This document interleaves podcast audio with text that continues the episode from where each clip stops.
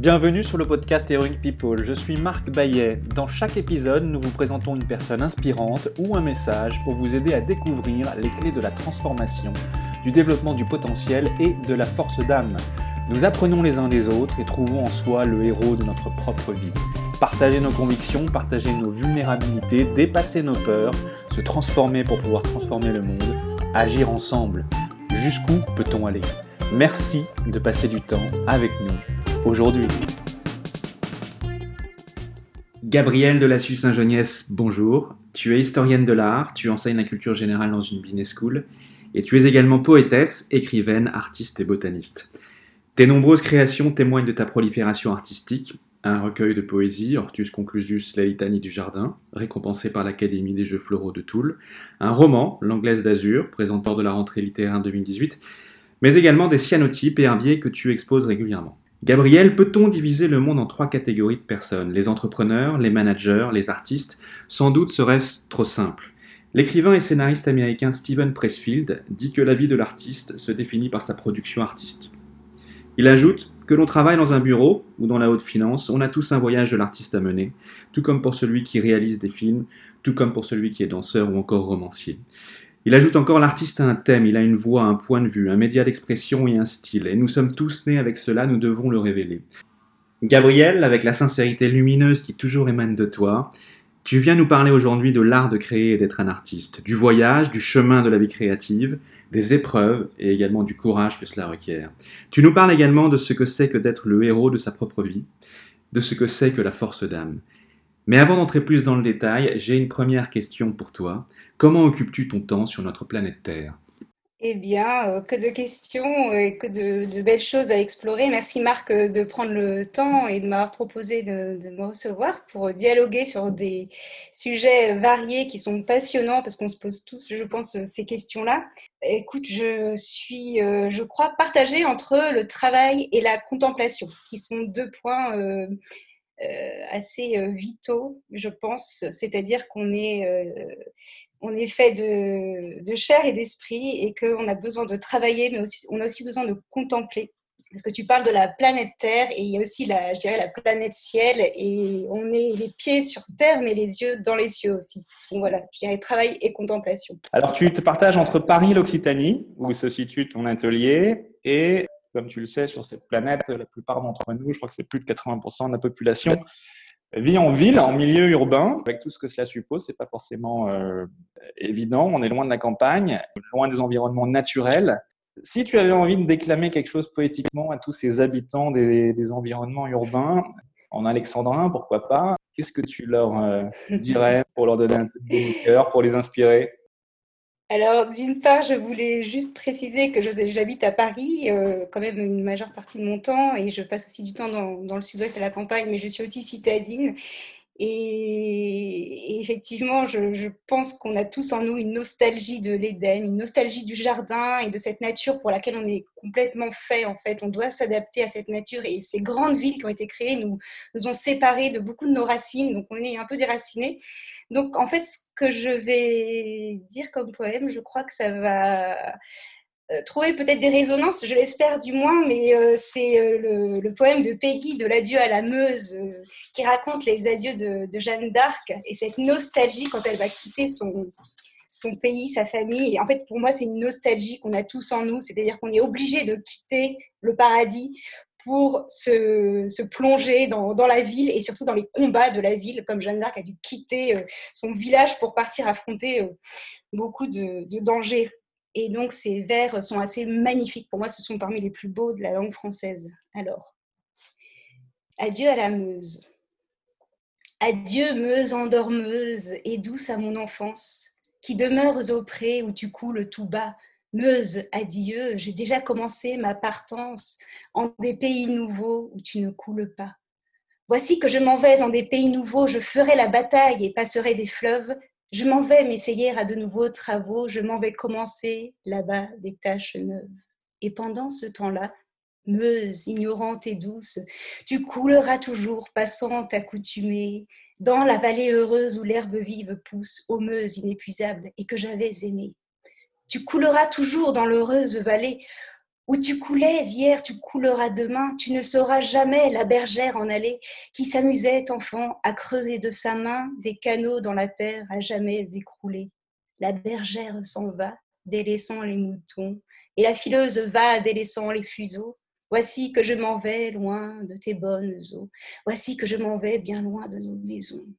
Meuse, qui ne sait rien de la souffrance humaine, ô Meuse inaltérable et douce à toute enfance, Meuse, toi qui ne sais pas les mois de la partance, toi qui passes toujours et qui ne pars jamais, ô toi qui ne sais rien de nos mensonges faux, ô Meuse inaltérable, ô Meuse que j'aimais. Quand reviendrai-je ici filer encore la laine? Quand verrai-je tes flots qui passent par chez nous? Quand nous reverrons-nous et nous reverrons-nous? Meuse que j'aime encore, ô ma Meuse que j'aime voilà, peut-être une minute euh, ou deux, je ne sais pas, de poésie, mais il fallait que je lise ce poème en entier parce qu'il est extrêmement touchant et il porte en lui cette nostalgie que, que nous devons tous avoir d'une façon ou d'une autre, cette idée d'être lié à des lieux aimés et de devoir les quitter pour affronter la vie. C'est magnifique, Gabriel. Merci, c'est très inspirant et je pense que tous ceux qui nous écoutent euh, le recevront euh, au fond de leur âme. Alors, la vocation de l'art, c'est de révéler la vérité. Pour toi, être une artiste, qu'est-ce que cela signifie et pourquoi es-tu une artiste? Alors, la vocation de l'art, quelle est-elle? Tu sais, Marc, que c'est une question euh, complexe que les philosophes se posent depuis l'Antiquité, euh, depuis Aristote, Platon, Socrate, et je crois que jusqu'au XXIe siècle, chaque siècle se pose cette question, mais qu'est-ce que l'art? Euh, Je crois qu'aujourd'hui, chaque artiste doit se situer par rapport à ce qu'il ressent, ce, ce à quoi il cherche à adhérer, puisqu'il y a quand même des valeurs dans l'art et moi, personnellement, je, je suis euh, très rattachée à ces valeurs en fait, d'harmonie, de grâce, de beauté. Pourquoi? Parce qu'en fait, euh, je pense qu'on ne peut pas être tout le temps comme l'art contemporain actuel, dans la transgression, dans, dans la violence, dans la brutalité, parce qu'en fait, le monde actuel est déjà extrêmement violent. Il est difficile.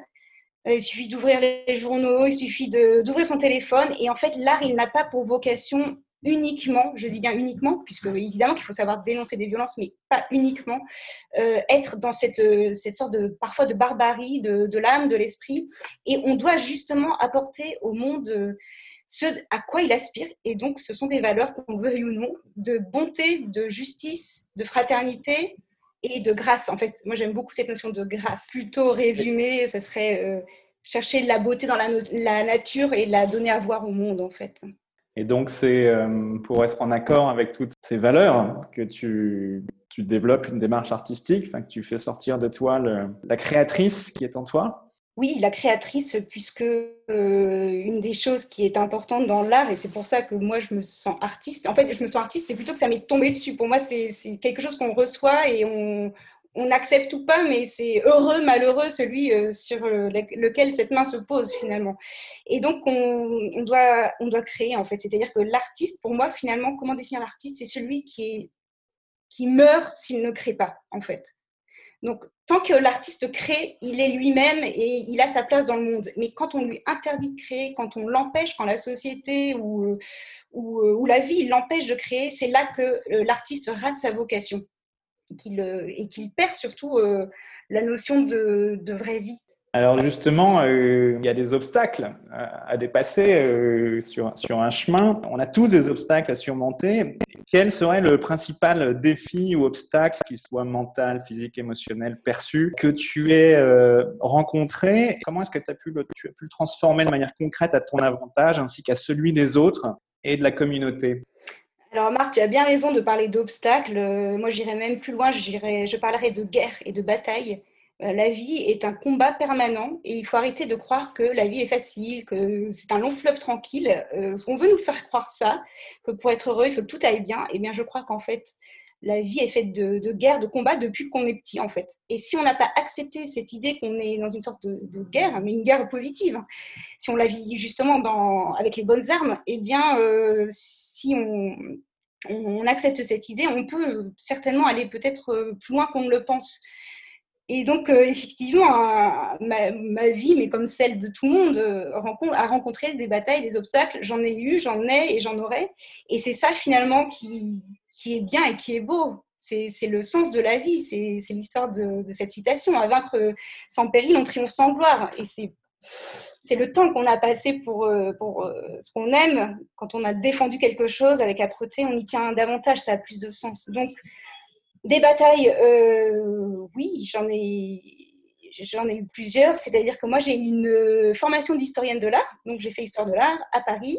Et ensuite, je me suis lancée dans une première bataille qui a été la bataille de la thèse. Donc, la, bataille de la thèse qui a duré plusieurs années et qui a été euh, une vraie révélation aussi, puisqu'en acceptant beaucoup de sacrifices pour cette thèse, euh, c'est-à-dire s'isoler, euh, savoir renoncer à pas mal de choses, eh bien, j'ai pu tirer profit au-delà de ce que j'imaginais pour pouvoir mener cette bataille jusqu'au bout. Ça a été dur, mais finalement, aujourd'hui, vous voyez, j'en suis fière, j'en suis heureuse. Et s'il fallait recommencer, bah, j'en recommencerai cette bataille.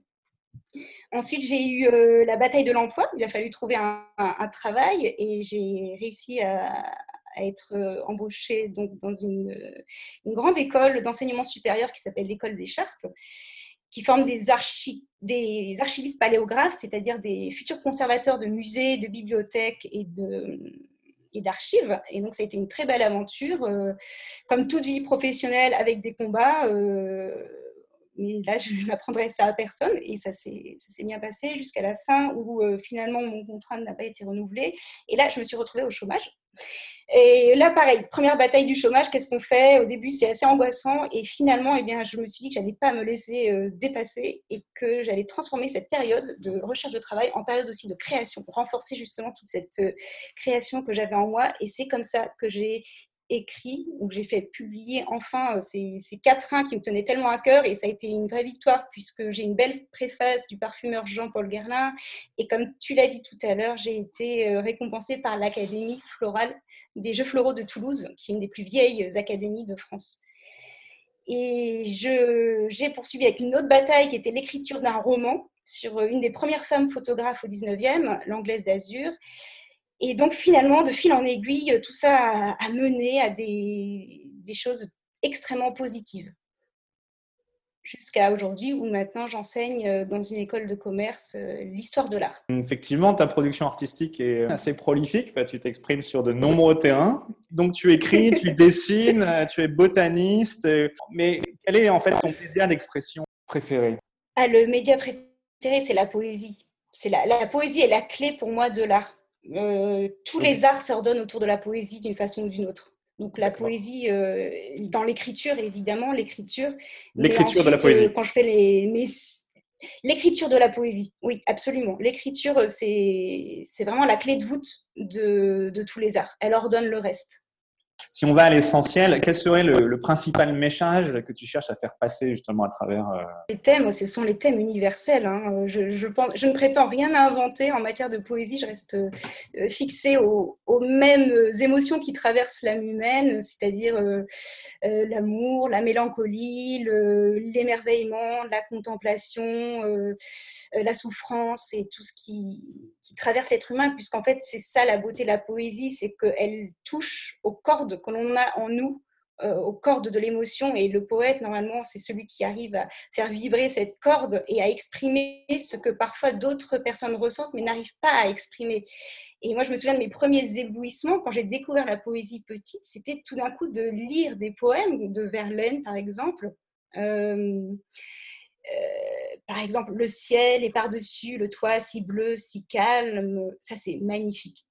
Cette phrase toute simple, je me suis dit, il a réussi à exprimer cet instant de quiétude qui peut nous arriver, heureusement, je le souhaite à tous et j'espère que tout le monde l'a vécu, ce moment de quiétude, de paix. Ah, le ciel est par-dessus le toit si bleu, si calme. Et des phrases comme ça, on en a plein. Et tout d'un coup, on se dit, mais cet homme-là, cette femme-là a réussi à révéler quelque chose en moi et donc et a réussi à me révéler à moi-même aussi quelque chose de la vie.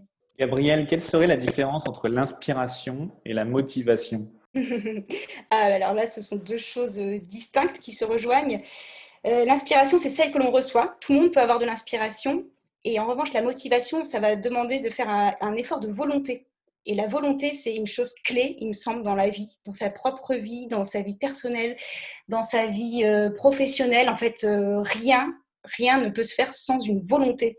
Et ça, ça me paraît extrêmement important. Et euh, souvent, on est dans la, procrastination, dans la solution de facilité. On va à la chose la plus facile. Eh bien, non, en fait, il faut vraiment que ce soit une, pour moi, c'est une discipline en fait. Si, c'est-à-dire qu'on peut l'exercer d'ailleurs dans des toutes petites choses. Si dans des petites choses, on est capable de faire preuve de volonté, on le fera dans des grandes. Et si on ne sait pas faire euh, des actes de volonté, mais ça peut être ramasser une épingle, ça peut être faire des choses très simples. Si ça, on n'est pas capable de le faire, eh bien, euh, il ne faut pas espérer pouvoir euh, suivre de grands projets, puisque c'est dans les petites choses qu'on peut avancer. Donc, pour moi, l'inspiration, c'est quelque chose qu'on reçoit, qu'on peut stimuler par la lecture, la musique, l'observation du travail d'autrui, mais la motivation, euh, si on n'aime pas la volonté, qu'on ne veut pas faire preuve de volonté, je pense qu'on n'aura jamais ou une motivation médiocre. Effectivement, il faut de la volonté, euh, développer une culture de l'effort. Le peintre Henri Matisse, on en parlait, disait la créativité demande du courage. Quel rôle joue l'insécurité euh, et la peur dans l'acte créatif, dans l'acte de produire de l'art, le travail en général, le chemin vers soi En fait, c'est un vrai paradoxe. Le paradoxe de la créativité, c'est qu'il faut de l'insécurité et de la sécurité. On a besoin de l'insécurité pour être bouleversé, pour être mis dans des situations extrêmes qui, du coup, vont nous révéler à nous-mêmes en vérité. Et on a aussi besoin de sécurité, d'avoir des moments où la création est, euh, euh, plus calme, où on a besoin de paix, en fait on revient à la notion de guerre. Euh, les guerres, vous voyez, quand on les mène, il y a des moments de paix, des moments où les, les, ennemis se, se, taisent des deux côtés et on se calme, on prend du temps pour soi. Donc, l'insécurité, il en faut à condition qu'il y ait des moments de sécurité. Et c'est, ça me paraît normal qu'on ne peut pas, enfin, personne ne peut vivre uniquement dans l'insécurité tout le temps, c'est invivable. Et si on est tout le temps en sécurité, et c'est un peu le, ce qui se joue actuellement. On est dans une société extrêmement sécuritaire qui veut tout baliser, tout cadenasser. Et eh bien là, il n'y a plus de prise de risque. On se protège et en fait, euh, finalement, c'est un éloignement euh, de soi et du monde, puisque le monde demande à être affronté, à être euh, appréhendé et il y a le risque. On doit prendre des risques, c'est la vie. Donc c'est vraiment un doux paradoxe. L'art nous met en contact avec notre propre humanité, certes, mais à la fin de la journée, qu'est-ce que veut l'artiste? Qu'est-ce qui est important pour toi? Pour moi, c'est d'avoir créé. Personnellement, après, j'ai bien conscience que je m'adresse aussi en te parlant à, des gens qui ont des, profils tout à fait différents du mien. Et donc, je ne vais pas certainement peut-être pas avoir les mêmes objectifs que d'autres, même si ça peut se rejoindre. Mais moi, ça va être d'avoir euh, donc créé, dans mon propre cas, je crois aussi, fait le bien, chercher le bien, parce que c'est ce qui rend heureux en fait. Moi, j'aime euh, essayer, euh, enfin, avec modestie, parce qu'on n'y arrive jamais assez, mais quand même chercher le bien et, ce qui fait que le soir, on se couche avec un cœur en paix. Finalement, la, paix, euh, la paix de l'âme, c'est quelque chose d'extrêmement précieux. On est dans une société qui bouge beaucoup, on est tout le temps beaucoup perturbé, beaucoup de choses nous assaillent, et, en fait, ça peut nous nous perturber sans qu'on s'en rende compte. Et après, on dort mal, on est mauvaise santé, on est stressé, on n'est pas bien dans, sa, dans sa vie. Et, et peut-être qu'il faut essayer de, de, chercher en fin de journée qu'est-ce qui a été, qu'est-ce qui a été fait bien pour s'en réjouir. Et puis peut-être aussi voir ce qui a été fait moins bien. Et, euh, et dans ce cas-là, entrer dans une démarche de, de, pardon, de regret et de se dire que j'essaierai de faire mieux demain. Euh, bon, c'est pas gagné, mais on essaye d'avancer comme ça. Moi, je pense vraiment qu'on doit laisser derrière soi tous les soirs, tous les, fardeaux qu'on a accumulés. Ça ne veut pas dire qu'on va les faire disparaître, mais ça veut dire qu'on va arriver à les habiter, euh, à les habiter, à les accepter pleinement pour pouvoir les porter. Voilà. On peut porter un fardeau si, euh, si on a le, cœur vaillant pour le porter. Voilà. Ça ne va pas supprimer le fardeau, mais euh, si on a le courage de le porter, on va, on va avancer avec. Alors que si on n'a aucun courage, le fardeau, on ne pourra pas le porter. À quoi ressemble ta journée type? Y a-t-il, as-tu une routine? Est-ce que la routine est importante? Quand une, je suis à Paris, je n'ai pas le même type de journée que dans le sud, dans mon atelier, où c'est vrai qu'il y a peut-être plus de routine. Euh, ça va être euh, assez simple. Hein, des, euh, je, vais, je vais boire du café. Je suis quelqu'un qui, qui, vit grâce au café. C'est mon addiction, je crois. Donc ça, c'est ce qui va me faire avancer. Et ça va être surtout euh, donc euh, matin, euh, concentration, travail. Alors après, ça va dépendre. Si je suis dans, je suis dans mon atelier, ça va être création essentiellement l'après-midi et le soir, ainsi que jardinage botanique. Ensuite, si je suis à Paris pour mes cours, par exemple, le matin, je vais préparer mes cours, corriger les copies, et l'après-midi, ça va être justement donner les cours, et le soir, récupérer les copies des élèves. Et puis le soir, je suis quelqu'un du soir. et j'aime vivre la nuit. Donc c'est quelque chose euh, qui est important pour moi d'avoir du temps libre et calme le soir à partir de 21h souvent, enfin, ça dépend, mais je coupe le téléphone et là, c'est le moment de concentration, on n'est pas dérangé, il n'y a pas de perturbation. Et c'est extrêmement important, en fait, moi, pour créer, d'être concentré. La concentration, c'est la clé de tout. Et j'ai beaucoup de mal à créer, à produire dans euh, l'interruption. L'interruption, c'est ce qui est pire pour moi. Et d'ailleurs, on est dans une société où on est tout le temps interrompu. Les téléphones, les réseaux sociaux, et capable de couper son téléphone, de se prendre des moments de, calme, de paix, de silence. pour moi, en tout cas, l'éparpillement, c'est terrible. L'aventurier Mike Horn, que tu connais peut-être, dit Chacun a sa montagne à gravir. Quand on est artiste, quel serait justement le plus gros challenge ou difficulté dans son, son, travail de, production créatif?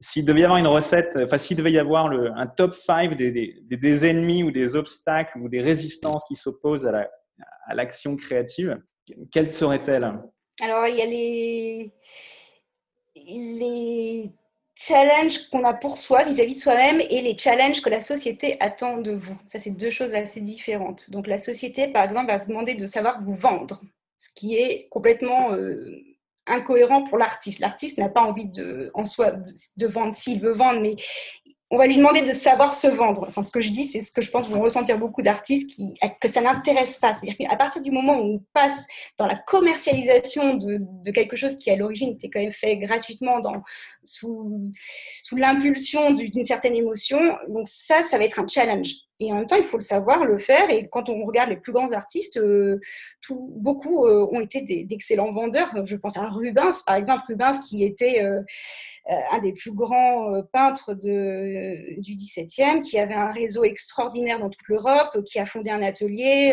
avec des élèves qui reproduisaient des tableaux. lui avait un vrai sens du, marketing, je dirais, avant l'heure, pour employer un anachronisme. Donc, euh, cette euh, notion de savoir se vendre, ça me paraît une sorte de montagne. Après, chacun, je pense, euh, s'y retrouve à sa façon hein, en tant qu'artiste. Chacun a ses méthodes.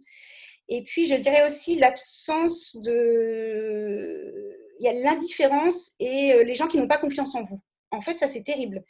L'idée, c'est de l'artiste, il veut s'affirmer, il a besoin d'être lui-même. S'il ne crée pas, il est malheureux, il est triste. C'est sa vocation, c'est de créer. Et quand il crée, qu'il donne quelque chose au monde et qu'en face de lui, euh, il trouve des gens indifférents, des gens qui, qui critiquent, mais je parle dans le mauvais sens. La critique, elle est positive. Il faut qu'un artiste soit critiqué, mais je parle de gens qui veulent rabaisser. Vous voyez ce qu'on appelle souvent la mesquinerie, la médiocrité. Euh, ça, c'est une sorte de montagne. Après, euh, bon, il faut savoir passer au-dessus, mais vous voyez, c'est comme si vous offrez des fleurs à quelqu'un et qu'il il dit ah ben il n'y a que des épines, des, roses plus précisément et le découragement, mais le mauvais découragement, parce que le, découragement avec lequel on est complice. Parce que le découragement, tout le monde peut être découragé dans sa vie, c'est humain, c'est normal. L'autosabotage Souvent, parfois. Mais c'est l'auto-sabotage. C'est quand finalement, consciemment, euh, on est complice de la dévalorisation de soi. Et ça, c'est terrible. Et je pense que c'est quelque chose sur dans un écueil dans lequel il faut éviter de tomber de parce qu'en plus on se replie sur soi. Ah mais ça va pas je suis pas bien c'est pas comme l'isolement il y a mieux. L'isolement ça c'est dangereux c'est dangereux. Et puis la comparaison aussi l'idée de se comparer c'est terrible. C'est parce qu'on trouvera toujours meilleur ou pire que soi. Donc il faut juste être soi-même pleinement et euh, avoir confiance en soi de façon juste. Le but, c'est pas d'être orgueilleux et de regarder que son nombril, mais avoir une juste confiance en soi. Donc, pour moi, ça, c'est un, l'obstacle, ce serait de se dévaloriser de façon euh, inutile. Et alors, à l'inverse, Gabriel, s'il devait y avoir un, top 5 des, des, conditions à réunir pour pouvoir mener justement euh, de manière efficace sa vie créative, sa vie d'artiste, quel, serait ce, top 5 Alors, le top 5, alors moi je mettrais donc déjà, comme je disais tout à l'heure, la volonté. Euh, la, volonté, la, la persévérance, le silence, concentration, c'est ce que je disais tout à l'heure, et hum, l'écoute, l'écoute de soi, l'écoute du monde, et puis euh, l'humilité. Je pense que c'est des, des vertus euh, importantes quand on, on crée. Le chanteur Sting du groupe Police Dans sa chanson Spirits in the Material World, écrit et chante Nous sommes des esprits vivants dans un monde matériel. Qu'est-ce que cela t'inspire? J'aime bien parce que j'aime cette idée qu'on n'est pas seulement des êtres faits de matière, mais des êtres aussi faits d'âme. Ça rejoint cette notion du, ciel euh, dont on parlait tout à l'heure, entre terre et ciel. Et je pense qu'on est dans une société malheureusement très matérialiste et que c'est un drame, puisqu'en fait, on oublie euh, la spiritualité, on oublie toutes ces notions invisibles et on ne sait plus les voir. Et donc, on va se réfugier dans un culte du corps euh, effréné. Euh, par exemple, moi, je suis stupéfaite par l'importance qu'on donne au sport. Alors, j'aime beaucoup le sport, c'est important d'en faire, mais tout ce qui concerne le, sport, les soins du corps, on va être vraiment dans, dans une esthétique, euh, on va sculpter son corps, oui, tu vois, mais on va complètement laisser de côté son âme, c'est tout son, être intérieur. Et ça, c'est terrible parce qu'en fait, on devient schizophrène. D'un côté, on va soigner son âme, euh, son corps, pardon, on va faire tout ce qu'il faut pour être les, meilleurs de la chirurgie esthétique, du sport, et à côté de ça, on va laisser de côté son âme, ses vertus, son intériorité et toutes ces notions, effectivement, qui ne se voient pas, mais qui sont essentielles pour avoir une vie équilibrée. Donc, il y a des gens qui vont être mal dans leur peau, on va leur dire faites du sport, faites du sport, ils vont faire du sport, mais ça n'ira pas mieux. Enfin, ça ira peut-être un petit peu mieux, mais ça ne suffira pas, puisqu'ils laisseront de côté leur vie intérieure. Donc, euh, je rejoins euh, Sting dans cette idée de material world, mais aussi de, de céleste. Le corps sans l'âme n'est rien. On a effectivement un corps physique, euh, mais on dit aussi qu'en fait, on a quatre corps. On a un corps physique, un corps émotionnel, un corps mental et un corps spirituel. Et qu'ils doivent tous communiquer entre eux. À travers tes, tes messages, ta production créative, tu inspires, tu sensibilises, tu, tu, tu, tu, tu instruis, tu éduques. Sur quel corps, euh, chez l'autre, chez les autres, est-ce que tu agis à travers ta, ta création artistique Eh bien, grâce à toi, Marc, je découvre euh, l'existence de ces quatre corps dont j'ignorais euh, l'existence d'une certaine façon, mais euh, je, suis intéressée par ce concept. Alors, écoute, effectivement, ces corps doivent communiquer entre eux. Moi, tout simplement, je les oui, je resterai à la distinction, je dirais, mais dans ce cas-là, je pense que le corps physique, moi, je vais le rejoindre par mes activités, par la, terre, la culture de la terre, euh, la botanique, tout ce qui est concret. Le, toucher la terre, c'est du réel. Donc ça, ça va être le corps physique qui existe parce qu'il est euh, près de la nature. Il n'y a rien de plus concret et de réel, d'authentique que la nature. L'émotionnel, ça va être pour moi dans l'art, l'art de messianotype quand je crée ces tirages photographiques particuliers, là, je rentre dans un univers euh, un peu autre, l'univers de l'émotion, je pense m'adresser à l'émotion des gens quand j'expose je, mes tirages, du moins je l'espère. Ensuite, le corps mental, avec mon doctorat d'histoire de l'art, c'est le fait que historienne de l'art, je puisse transmettre un savoir à mes étudiants. Ça, c'est précieux. Donc, euh, je pense m'adresser à leur corps mental, sinon du moins intellectuel. Former son intelligence euh, grâce à l'histoire et à l'art, je trouve que c'est fabuleux. Et puis le corps spirituel, eh bien là, on va retomber sur euh, la poésie. La poésie qui est quand même quelque chose de mystique et qui est un des arts qui nous rapproche le plus de ce corps spirituel. Je pense que la poésie, c'est une première étape vers la prière. Gabriel, quand on est bloqué, ça arrive à souvent, parfois, de nombreuses personnes, quand on est bloqué, ça arrive, quand, on, ça arrive souvent. quand on est à l'arrêt, qu'est-ce qu'on peut faire se remettre en route ça, ça, arrive à tout le monde, c'est complètement humain. Je pense qu'il ne faut pas s'inquiéter. Il y a beaucoup de gens qui s'inquiètent d'être bloqués. Alors pour moi, il faut complètement euh, être euh, sans scrupule, décomplexé face au blocage. C'est humain. Et en fait, la chose pour s'en sortir, c'est de l'accepter. Alors moi, parfois, j'ai des blocages. Euh, effectivement, ça arrive. Et bien là, je l'accepte. Dans ce cas-là, je fais rien. Je fais rien du tout. Et en fait, c'est merveilleux parce que la vie reprend toujours le dessus. Et là, il y a une très belle analogie avec les plantes. La plante, tu sais, quand elle, euh, elle manque de soleil, elle va, elle va souffrir un temps et en fait, elle va développer une stratégie d'adaptation. Eh bien, je pense qu'après, en fait, on est bloqué, mais en fait, la vie, la vie est tellement forte qu'elle reprend toujours le dessus d'une façon ou d'une autre. C'est-à-dire qu'on peut être bloqué, mais au bout d'un moment, en fait, bah, la vie va reprendre son cours. On va avoir des, coups de fil, on va, on va regarder un film, on va lire un livre, on va repartir travailler, on va s'occuper de ses enfants. Et bien, en fait, on est rattrapé par la vie. Et normalement, ça, ça va nous débloquer euh, d'une façon ou d'une autre. Mais il faut accepter ces temps, je dirais, de, où on se sent stérile, ces temps de, qui sont des temps de gestation, un peu ces temps de friche. On en a besoin, comme la terre. La terre en hiver, elle ne produit pas ou peu. Eh bien, c'est ce qui lui permet ensuite au printemps, à l'été, de porter du fruit. On ne peut pas supprimer l'hiver, même si l'hiver n'est pas toujours agréable. Eh bien, si on supprimait l'hiver, il n'y aurait pas de printemps ni d'été. Ni il y a des saisons, il faut en respecter les cycles. Tu tiens ton journal personnel quotidiennement depuis 2001, c'est-à-dire ça fait 19 ans. Et en 2020, tu as inauguré ton 113e carnet Moleskine. Quels seraient les cinq principaux bénéfices que, que, que l'on peut tirer de cet exercice? Cet exercice, il est très ancien il date de, de l'Antiquité. Je crois que la fameuse phrase nulla dies sine linea, c'est-à-dire en latin euh, de journée sans écrire une ligne, ça vient de. C'est cité du moins par Pline.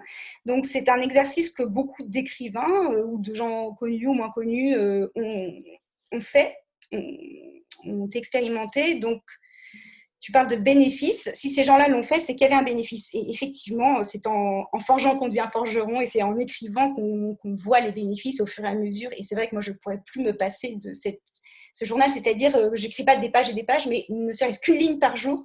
Les bénéfices qu'on en tire, alors déjà, c'est l'exigence, parce qu'en fait, euh, parfois, on n'a pas envie d'écrire. Et eh bien, si on se dit au moins une phrase, ça suffit, et eh bien, on aura écrit. Donc ça, c'est précieux. Ça permet d'être exigeant vis à -vis de soi.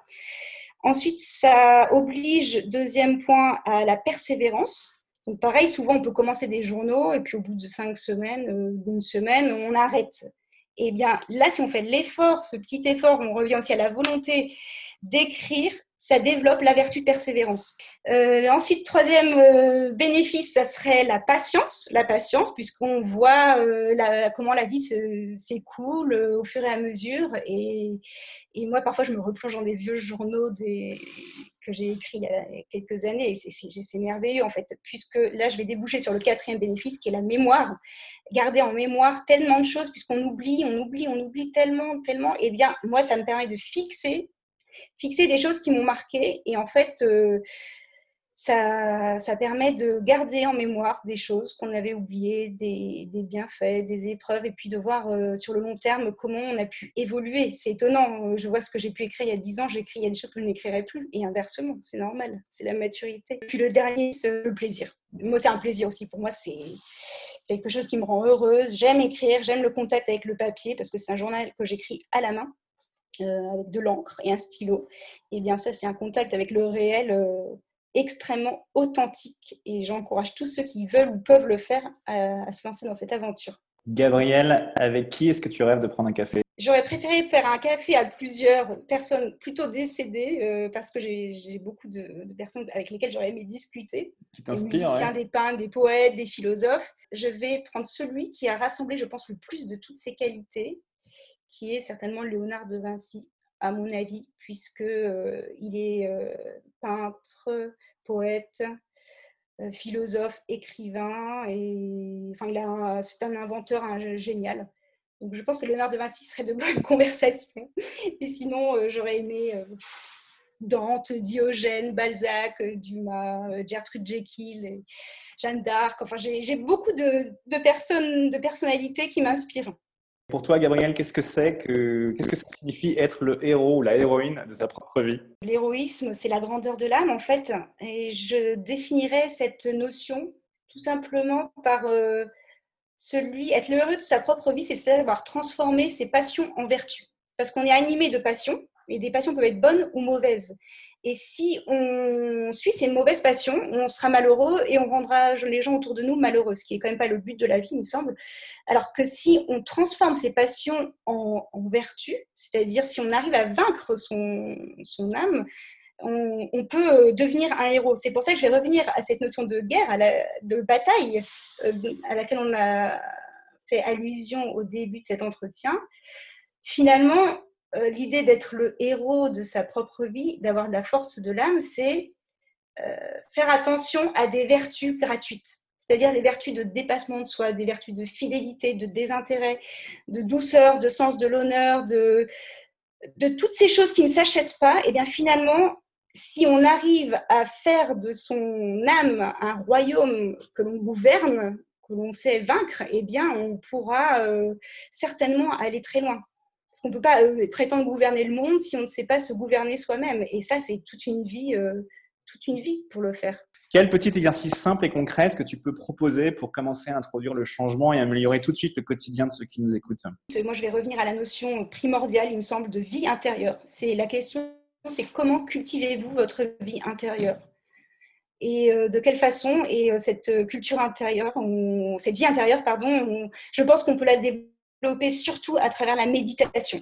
Toutes ces, méditations sur nous-mêmes, sur le monde qui nous entoure, eh bien, je pense que ça peut vraiment transformer euh, nos journées parce que ça leur donne un sens. Pour qui on travaille, pourquoi on se, on se bat et, et pourquoi on crée. En l'occurrence, l'artiste ne crée pas pour lui tout seul, il crée pour le monde. Merci beaucoup, Gabriel d'avoir euh, répondu à l'invitation du podcast Heroic People. C'est la fin de votre épisode du podcast Heroic People. Merci, merci de nous avoir écoutés. J'espère que cet épisode vous a inspiré et vous a été utile. Si c'est le cas, partagez-le à un ou deux amis par SMS ou sur vos réseaux sociaux. Vous avez le pouvoir de changer la vie de quelqu'un et c'est maintenant. Vous pouvez retrouver cet épisode et son résumé écrit, mais aussi tous les autres épisodes sur le site du podcast heroicpeople.fr. Pour nous contacter, nous faire des suggestions, proposer des invités, c'est toujours sur le site du podcast que ça se passe, heroicpeople.fr, ou encore les réseaux sociaux LinkedIn, Facebook ou Medium. Enfin, sans vous, nous ne sommes rien, avec vous, nous sommes tout. Si vous avez été inspiré par cet épisode, alors laissez-nous un commentaire et quelques étoiles sur Apple Podcasts ou votre plateforme d'écoute préférée. Dites-nous comment le podcast vous a inspiré et contribue à améliorer votre vie. C'est grâce à cela que nous pouvons faire connaître le podcast Heroic People. Merci d'avoir écouté. Il est temps maintenant d'agir et de révéler sa grandeur et sa force d'âme. À bientôt sur le podcast Heroic People.